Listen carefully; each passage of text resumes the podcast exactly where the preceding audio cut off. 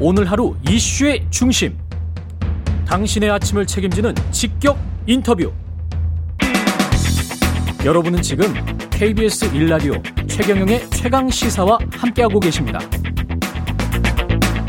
오늘 우리는 개혁을 새로움을 선택했습니다. 토건 세력과 유착한 정치 세력의 부패 비리를 반드시 뿌리 뽑겠습니다. 저는 실적으로 실력을 검증받은 준비된 대통령이라 자부합니다. 내년 3월 9일 반드시 승리하겠습니다.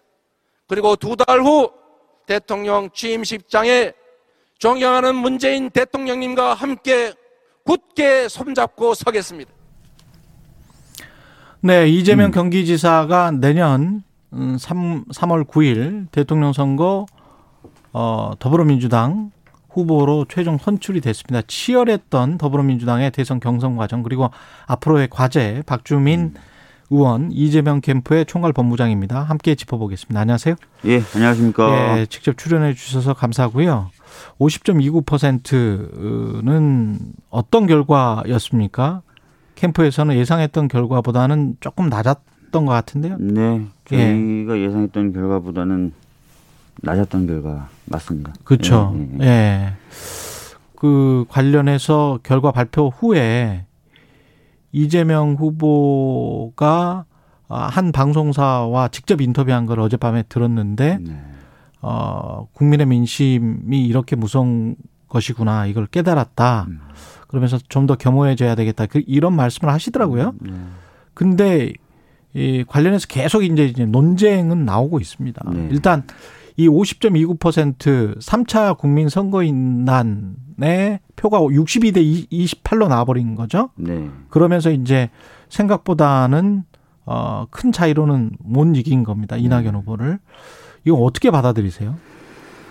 뭐 서울 경선 같은 경우는 사실 저 희가 그동안 분석해 온 거 보면은 굉장히 어려웠었거든요. 예. 근데 서울 경선은 저희가 이제 과반을 했습니다. 51%가 넘게 득표를 했어요. 이제 근데 3차 선거인단 어, 투표 결과는 이제 저희가 예상했던 거하고 좀 어, 다른 결과가 나왔죠. 예. 특히 이제 기존의 어, 지역 경선에서 보였던 흐름하고도 좀 다르고요. 음. 특히 이제 같은 기간에 진행됐던 서울 지역 경선 결과하고도 사, 사뭇 다르죠. 예. 그리고 최근에 발표된 어, 언론들의 여론조사 결과하고도 좀 많이 다릅니다. 굉장히 많이 다르죠. 예. 예. 그래서 요 부분을 저희가 지금 뭐라고 딱 단정 짓기는 어렵고 다양한 음. 각도로 예. 좀 분석하고 어, 있는 상황입니다. 예. 뭐라고 생각을 하세요? 이게 선거 인단 투표기 때문에 네. 나 민주당 투표에 선거하고 싶어라고 해서 접수를 시킨 사람들이란 네. 말이죠.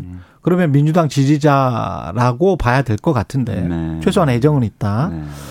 근데 이걸 단순히 역선택이다 이렇게 보기는 좀 힘든 거 아닙니까? 음, 역선택이라고 보기 보는 건 제가 보기에 쉽지 않은 시나리오고요. 그렇죠. 62대 28이 네. 나왔다는 거는 숫자도 굉장히 커요. 네, 맞습니다. 예, 11만 평가 네. 그렇잖아요. 이낙연 쪽이. 예.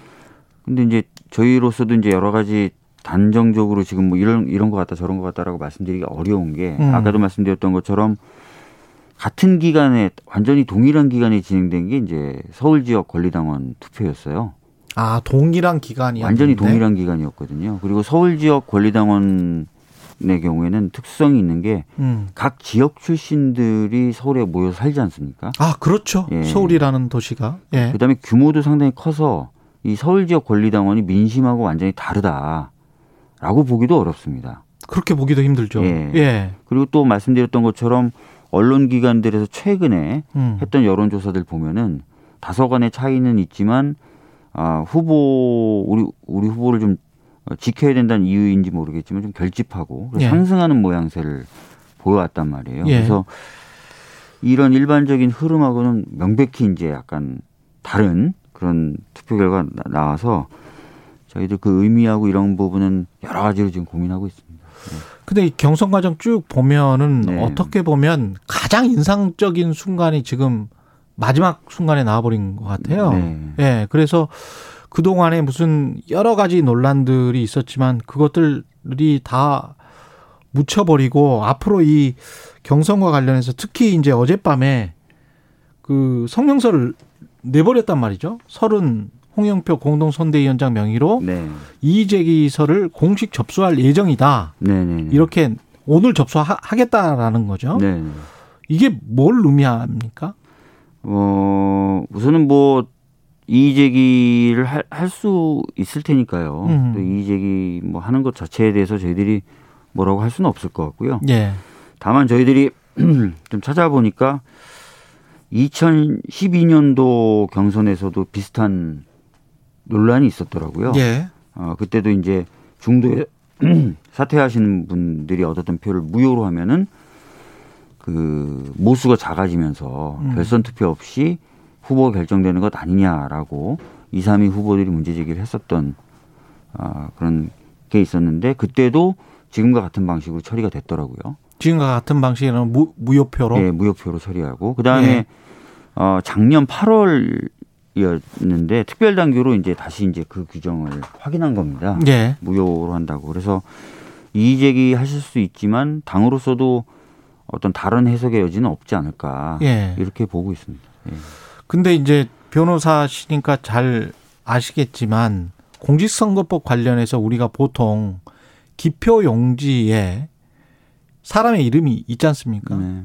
그러면 그거를 무효표로 처리를 안 하고 유효표로 처리를 하거든요. 음. 이거 같은 경우 이제 김두관 정세균이라는 이름이 있었거든요. 음. 그래서 공직선거법에는 그렇게 기표 저 기표용지에 사람 이름이 있어 버리면 음. 이거는 유효표로 간다. 이게 이제 법인데 음. 공직선거법 아마 뭐 188조인가 이렇게 나와 있는 것 같더라고요. 음. 근데 그렇게 에, 공직선거법에 나와 있는데 민주당 당원 당규가 다르기 때문에 이거를 민주당 당원 당규에 따른다라고 주장을 하면 이낙연 후보 캠프에서는 네. 아마도 만약에 진짜 경선 불복을 한다면 네. 어, 법원에 이건 판단을 내려주세요. 그러니까 당의 판단을 내려주세요가 아니고 네. 법원의 판단을 내려주세요라는 소송을 할 수도 있지 않을까. 그런 지금 우려들도 나오고 있더라고요, 보니까. 사실 뭐 그럴 가능성도 있을 수는 있겠지만 음. 그, 그 경우에는 당이 사실은 어 굉장히 혼란스러운 상황에 빠지겠죠. 법원의 예. 결정이 있을 때까지 과정도 굉장히 혼란스러울 테고 법원의 결정이 있은 뒤에도 또 굉장히 또 혼란스러울 그렇겠죠. 수 있을 것 같습니다. 그래서 제 생각에는 아 법원에 이제 문제 제기하는 것까지는 안 가주셨으면 하는 바람이 있고요. 예. 그 부분에 있어서는 당도 어, 역할을 하지 않을까 이렇게 어. 생각하고 있습니다. 예. 당도 역할을 해야 되지만 결국은 이재명 후보와 네. 이낙연 후보가 뭔가 정치적으로 어 극적인 합의를 해야 되지 않을까요? 어 뭐 우선은 근데 당에 이의 제기를 하신다고 하니까 음. 당의 판단을 좀 기다려 봐야 될 것 같고요. 예. 그다음에 그 당의 판단에 대한 이낙연 후보님 측의 반응이나 이런 것도 좀 다시 봐야 될 것 같습니다. 예. 예. 근데 사실 어제 이제 청와대에서도 입장이 나왔지만 예. 경선 과정이 원만하게 진행된 부분에 대해서 특별히 언급을 하고 있고 그렇더라고요. 예. 예.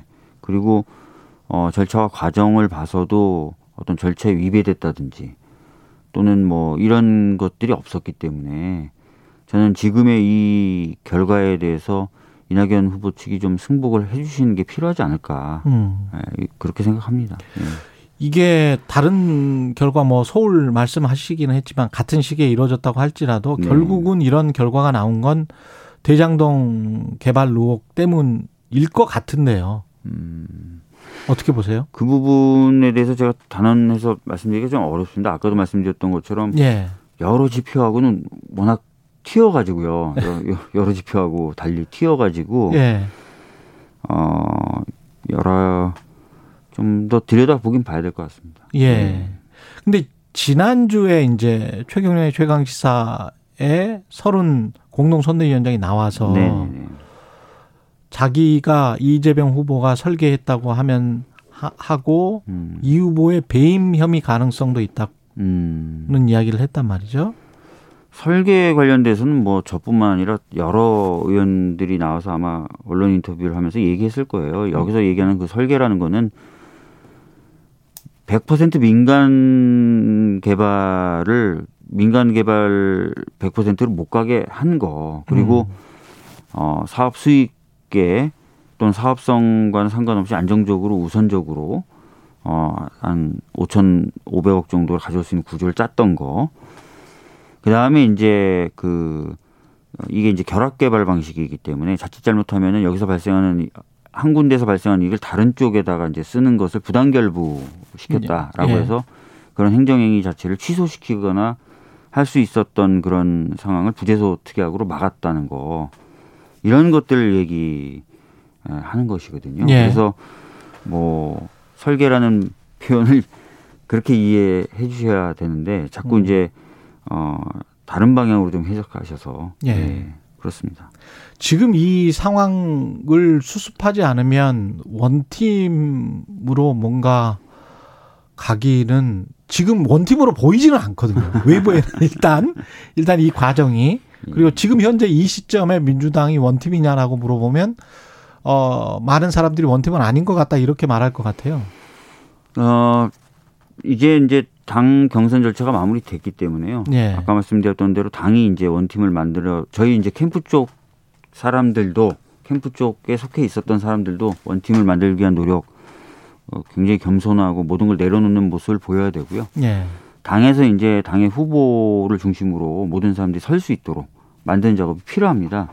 당연히 이제 경선이 어제 끝났기 때문에 바로 오늘 원팀이다 이렇게 얘기는 좀 어렵겠죠. 음. 오늘 보면은 후보가 이제 당 대표하고 같이 대전 현충원 방, 어, 참배하고 하, 는 것부터 시작해서 예. 이제 그런 작업들을 당이 나서서 하지 않을까 이렇게 생각하고 있습니다. 국민의힘 같은 경우에는 다음 달 5일이니까 여기도 뭐 얼마 안 남았습니다. 네. 예. 누가 되리라고 예상하세요? 최종으로는? 뭐, 뭐, 홍준표 후보가 많이 그 올라, 올라가고 있다, 또 올랐다라고 얘기는 하지만 어, 아무래도 당내에서 강하게 지지를 받는 사람은 이제 윤석열 후보인 것 같아요. 예. 어, 그렇게 되면 최종적으로는 결과적으로 그래서 윤석열 후보가 되지 않을까 이렇게 보고 있습니다. 저는 음. 그렇게 보고 있는데 예. 저 당내 다른 의원님들하고 얘기 나누고 저하고 좀 생각이 다른 분들도 있긴 다른 분들도 있더라고요. 있고. 예. 예. 근데 윤석열 후보도 이게 고발 사주 의혹 때문에 네. 그리고 다른 뭐 사건들도 지금 법적 소송 관련해서 그 후보 자체의 기소 리스크가 분명히 있단 말이죠. 네. 특히 이제 고발 사주 같은 경우는 어떻게 마무리된다고 보십니까? 이건?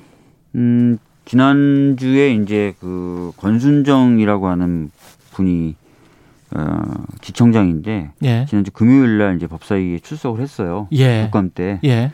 그래서 쭉 여러 가지 이제 질문을 제가 좀 던져봤는데 뭐 본인은 그 고발 사주 관련돼서 직접 관련된 건 아니다는 취지로 계속 얘기는 하지만 뭔가 내부에서 정보를 확인했을 것 같은 음. 자기는 아니더라도 예. 뭔가 다른 쪽에서 이런 취지의 얘기를 했어요. 아 해버렸어요 그런 말을? 예. 예. 그래서 요런 정황들이나 지금까지 들어와 나왔던 음. 보도들 이런 것들 종합해 보면은 어 확실히 이제 검사들이 뭔가 내용을 확인하고 확인된 내용을 고발장에 담는 작업이 이루어졌었던 것으로 좀 추정이 되고요. 예.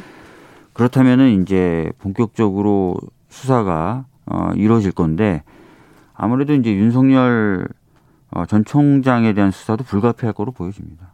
예. 총장에 대한 수사도 불가피하다. 네. 결국은 뭐 출, 출두할 수 있겠네요. 또. 그렇게 봅니다. 이 예. 공수처장도 한번 저희 법사위에 나와서 음. 윤석열 전 총장의 신분이 뭐냐 피의자다 이렇게 얘기했습니다. 피의자다. 예, 그럼 피의자는 고발만 되면 바로 피의자냐? 공수처는 그렇게 안 합니다. 통상 수사기관은 고발만 되면 바로 피의자가 되지만 음. 본인들은 한, 한 단계 판단의 단계를 둔다는 거예요. 아. 그 단계를 거쳐서 피의자로 판단했다. 이렇게 얘기를 하더라고요. 여기까지 해야 되겠습니다. 말씀 감사하고요. 지금까지 박주민 이재명 캠프 총괄 본부장이었습니다. 고맙습니다. 네, 감사합니다. KBS 일라디오 최김래 최강사 1부는 여기까지입니다.